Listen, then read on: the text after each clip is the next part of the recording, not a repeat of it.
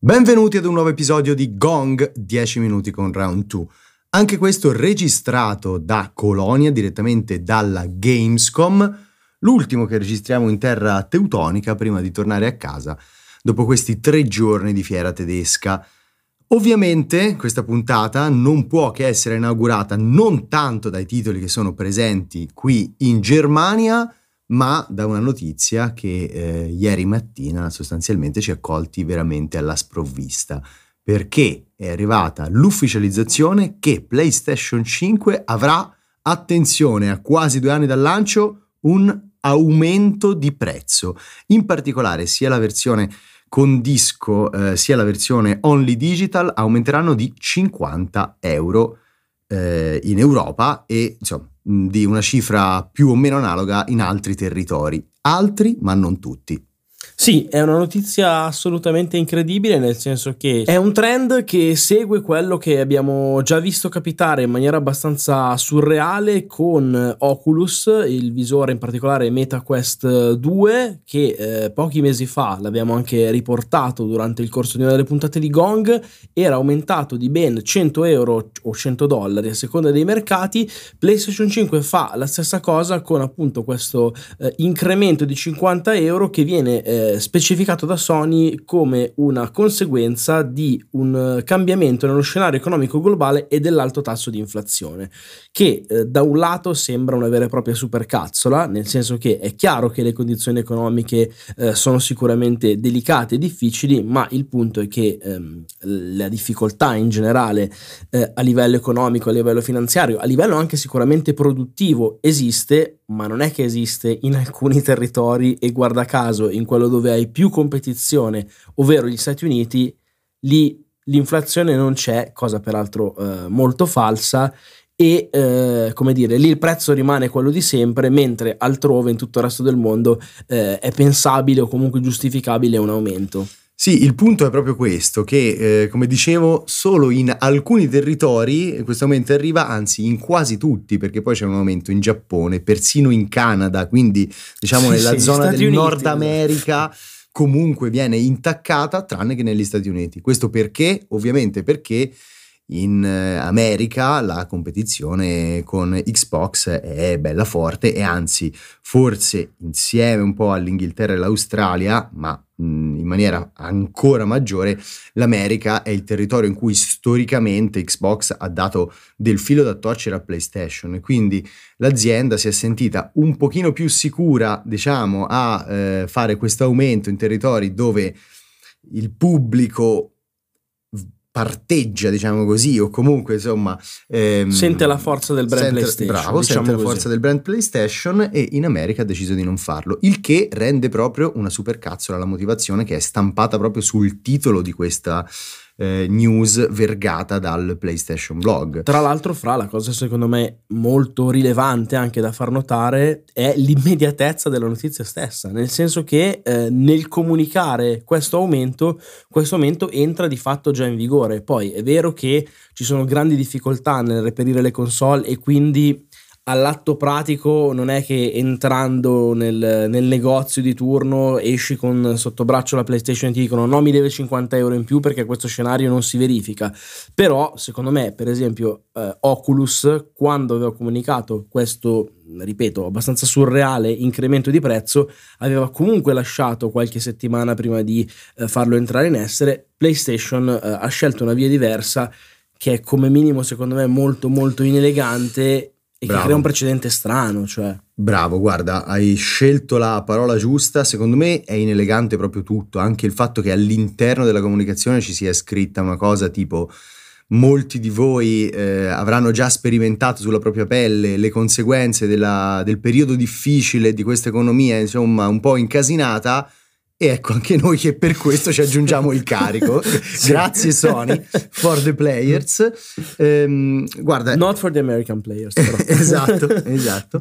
Davvero secondo me un, un altro eh, grande pasticcio che arriva in coda a scelte comunicative non proprio felici, eh, che non c'entrano, cioè le due cose non si intersecano necess- no, necessariamente, no. Eh, però è comunque un'altra stoccata, diciamo, eh, un altro colpo che il brand PlayStation deve subire dopo un annetto in cui ecco, fai, non fai che... anche di più va sì. fai anche prima dell'annuncio della next gen sì, con quei silenzi strani quelli set of play zoppicanti hanno un po' perso la bussola guarda secondo me in tutto questo un po' gli è andata bene eh, perché uno non sono stati loro a creare un precedente proprio perché c'era Oculus che sì. qualche settimana fa un mesetto fa forse una cosa del genere eh, ha per primo aumentato eh, il prezzo di un dispositivo comunque legato al mondo dell'entertainment, ma anche del sì. videogioco, e due, proprio perché il fatto che la console fosse difficile da trovare, fosse stata afflitta da tanto bagarinaggio, molto spesso si trovava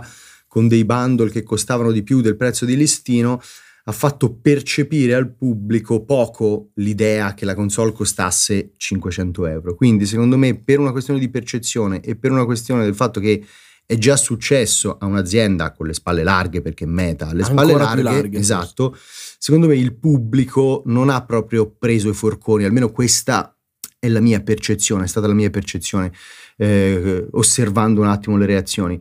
Se non fossero, se non si fossero verificate queste due cose, secondo me eh, Sony avrebbe veramente preso una bella batosta anche dai suoi fan. Io arrivo a dire che per i forconi c'è sempre tempo e aggiungo una cosa, PlayStation ha chiuso il suo post sul PlayStation Blog dicendo che comunque al di là di questo incremento di prezzo c'è eh, l'intenzione di migliorare la situazione dell'offerta di PS5 in modo che il maggior numero possibile di giocatori possa provare tutto ciò che offre PS5 e tutto ciò che deve ancora arrivare della serie. Sappiamo che comunque le console le volete e ci impegniamo in qualche maniera a farvele arrivare appunto a 50 euro in più, però il nostro eh, interesse è quello e poi c'è la chiosa finale, eh, la, la, diciamo praticamente in diretta mentre succede, ovvero la risposta di Microsoft, no? che sì. non si è fatta attendere. Sì, Microsoft ha confermato insomma ai microfoni di Video Game Chronicles che la sua strategia di prezzo per Xbox Xbox Serie X e Serie S rimarrà tale quale quella del lancio, quindi una dichiarazione di intenti abbastanza eh, decisa, del resto insomma comunque Microsoft sicuramente insomma a livello economico eh, può, può assorbire anche, il colpo, sì, può mm. anche permettersi al di là di tutto di eh, assorbire il colpo nel caso in cui davvero la situazione eh, produttiva ed economica globale eh, dovesse determinare comunque un aumento della complessità nella distribuzione. Quindi sicuramente eh, ecco, Microsoft non ha fatto dichiarazioni un po' entranti, Piccate, esatto, sì. non, non, ha colto la palla al balzo e trasformato questa cosa in un'occasione di comunicazione, ma ha confermato la sua volontà di eh, mantenere i prezzi uguali a quelli del lancio. Questa seconda parte del podcast vogliamo dedicarla invece non alle notizie ma eh, ai giochi che abbiamo provato qua a Colonia. In realtà se volete degli approfondimenti molto più mirati vi invitiamo a visitare oggi e nei prossimi giorni il nostro canale YouTube perché stiamo registrando delle video anteprime che entrano molto nel dettaglio, ma non vogliamo perdere l'occasione di usare anche questa piattaforma per condividere un po' con voi le nostre impressioni. Abbiamo scelto due giochi che sono probabilmente i giochi più interessanti fra quelli che si sono manifestati in una fiera che non esito comunque a definire trattenuta. Bravo, in fallo, conti. fallo, usa il tuo aggettivo. Trattenuta, eh, sì, perché diciamo non è stata sì, la fiera sì. de, delle grandi produzioni, non è stata la fiera eh, lo Sapevamo già, lo sapevamo già e si è confermata questa tendenza. Esatto, ma insomma qualche piccola soddisfazione eh, ce la siamo tolta, fra l'altro giocando anche dei, eh, de- delle piccole perle di cui magari vi racconteremo poi in sì. diretta, ma oggi eh, andiamo ad analizzare i due titoli più grossi.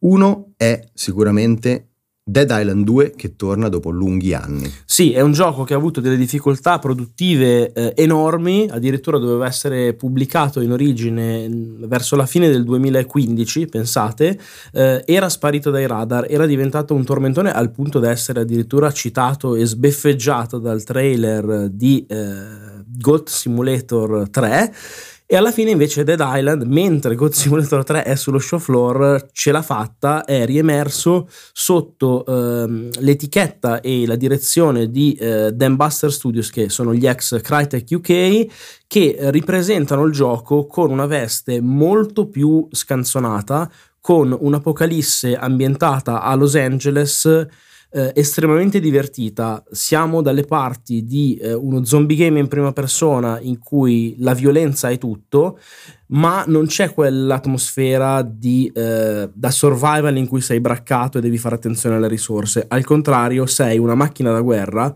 tra l'altro infettata a tua volta dagli zombie che in qualche maniera eh, può un po' trasformarsi con dei poteri da, da, non morto in certe circostanze. Ci sono sei personaggi che sopravvivono a Los Angeles, è un gioco single player ma volendo anche con una ricca modalità cooperativa fino a un massimo di tre giocatori totali online ovviamente.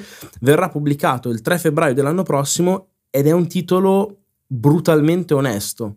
No, Fra? Sì, decisamente. Dice quello che fa, eh, non alza l'asticella delle aspettative, ma quello che fa lo fa bene. Eh, c'è un po' di eh, elemento survival legato alla raccolta delle risorse, ma come giustamente dicevi tu, non è un elemento survival per cui ti senti in qualche maniera oppresso, anzi queste risorse diventano il tramite per sperimentare con armi da guerra sempre più eh, elaborate, sempre più creative, pazze. esatto, ricolme di effetti e andare a massacrare impunemente tutti gli zombie di Los Angeles. Anche, mh, mm, insomma, abbiamo giocato proprio il titolo, abbiamo riscoperto anche una buona sensazione, eh, una buona fisicità degli impatti, un po' altalenante in qualche caso, ma comunque sempre soddisfacente. Ci siamo divertiti, non è il prodotto che reinventa la ruota, se non vi siete stancati di questa svolta un po' cazzona che di tanto in tanto ritorna nel gaming e, e, insomma sottolinea il divertimento così tanto per divertirsi, secondo me questo eh, a partire dal prossimo febbraio può essere un titolo da tenere d'occhio. Sì, sì, sono d'accordo, anche perché come dicevi tu, il non ambire a, far, a strafare, cosa che forse invece ha provato a fare, non riuscendoci del tutto, Dead Island 2 lo mette nella condizione di non essere quel most wanted attesissimo su cui ripone chissà quali speranze, ma quella roba che alla fine funziona senza troppe pretese, quasi un po' guilty pleasure, che grazie a questa ultraviolenza incredibile, anche una bella grafica, sì. può portare a casa un risultato niente male. Il secondo gioco di cui vogliamo parlarvi invece è Lies of P, che si era fatto rivedere, ve l'abbiamo citato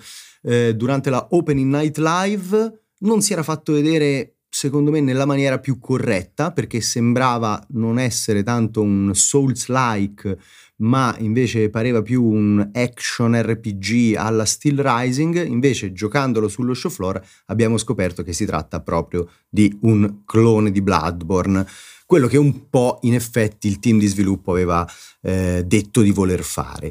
Eh, il gioco eh, recupera, anzi reinventa un po', reinterpreta le avventure di Pinocchio, citando apertamente anche Carlo Collodi e quindi dimostrando un po' di deferenza nei confronti dell'opera originale, ovviamente poi si va dalle parti dello steampunk, quindi è un Pinocchio molto fantasioso, ma il punto è che eh, poi eh, giocandolo si riscopre veramente una somiglianza con Bloodborne che all'inizio è anche un pochino spiazzante perché annulla del tutto anche quella sensazione di originalità che forse la, il fascino eh, de, de, della fiaba di riferimento sembrava avere. Sì, anche a livello di direzione artistica diciamo che mh, l'idea dello steampunk viene recuperata in termini di puro gameplay con questa idea di un braccio meccanico che un po' alla Devil May Cry si monta e si smonta e soprattutto si alterna, nel senso che già solo nella demo che abbiamo provato noi ce n'erano eh, quattro diversi con degli effetti molto differenti tra loro. Si andava da eh, questo braccio che di fatto eh, prendeva i nemici e li portava con violenza verso di te, proprio un po' come eh, il Devil Bringer di, di DMC, eh, oppure c'era un banale, tra virgolette, lanciagranate sì. o un lanciafiamme o uno scudo eh, elettrificato che poteva eh, cancellare le mosse degli avversari. L'idea alla fine, secondo me, è quella di un prodotto che ha sicuramente personalità, perché quella eh, non gli manca, pur davvero alle volte rasentando il plagio quasi sì. un po' molesto di Bloodborne, anche perché di Bloodborne comunque non ha il respiro, non ha la classe, lo si certo. vede subito. Sì, ha personalità, ma non eh, originalità, sicuramente. Eh, e, ehm, però ha anche delle piccole meccaniche che rendono il gameplay un pochino più diversificato. Non entriamo qui nel dettaglio, anzi, se volete saperne di più, vi rimandiamo all'anteprima su YouTube eh, ma in generale diciamo che aumenta un po' la personalizzazione dello stile di combattimento e quindi diciamo che anche da fan dei Souls-like ho un po' sollevato il sopracciglio per la curiosità ed è un gioco che mi giocherò volentieri quando arriverà eh, dal day one sul Game Pass, quindi per Microsoft secondo me è un bel colpo. Da sottolineare come un pochino accennavi che comunque sia alle volte sembra veramente un calco uno a uno di Bloodborne, ma di Bloodborne e in generale delle opere From Software non ha la pulizia, la rifinitura e sappiamo che addirittura poi le opere From Software non si distinguono esatto. nemmeno per la perizia tecnica, quindi insomma si capisce che è una produzione di umili origini, diciamo così. Cioè, che eh, può che... fare bene, sì. però attenzione a catalogarlo come la next big thing perché uno va verificata la sua qualità, la durata a lungo termine e due si capisce giocandolo di persona che comunque è una produzione doppia, ecco, mettiamola così, che non vuol dire che quindi debba essere un brutto gioco, ma non vuol nemmeno dire attendersi con certezza il nuovo Bloodborne come un po' sta trasparendo in rete, ecco. Grazie mille per averci seguiti in questa lunga, lunghissima puntata di Gong, ma visto che siamo qua in trasferta e visto che vi avevamo lasciato all'inizio della settimana senza episodi, volevamo un po' eh, recuperare. Eh, il podcast torna eh, lunedì e noi torniamo nel nostro studio eh, in Italia pronti per trasmettere tutti i giorni dalle 10 alle 12 su Twitch dove vi invitiamo a seguirci.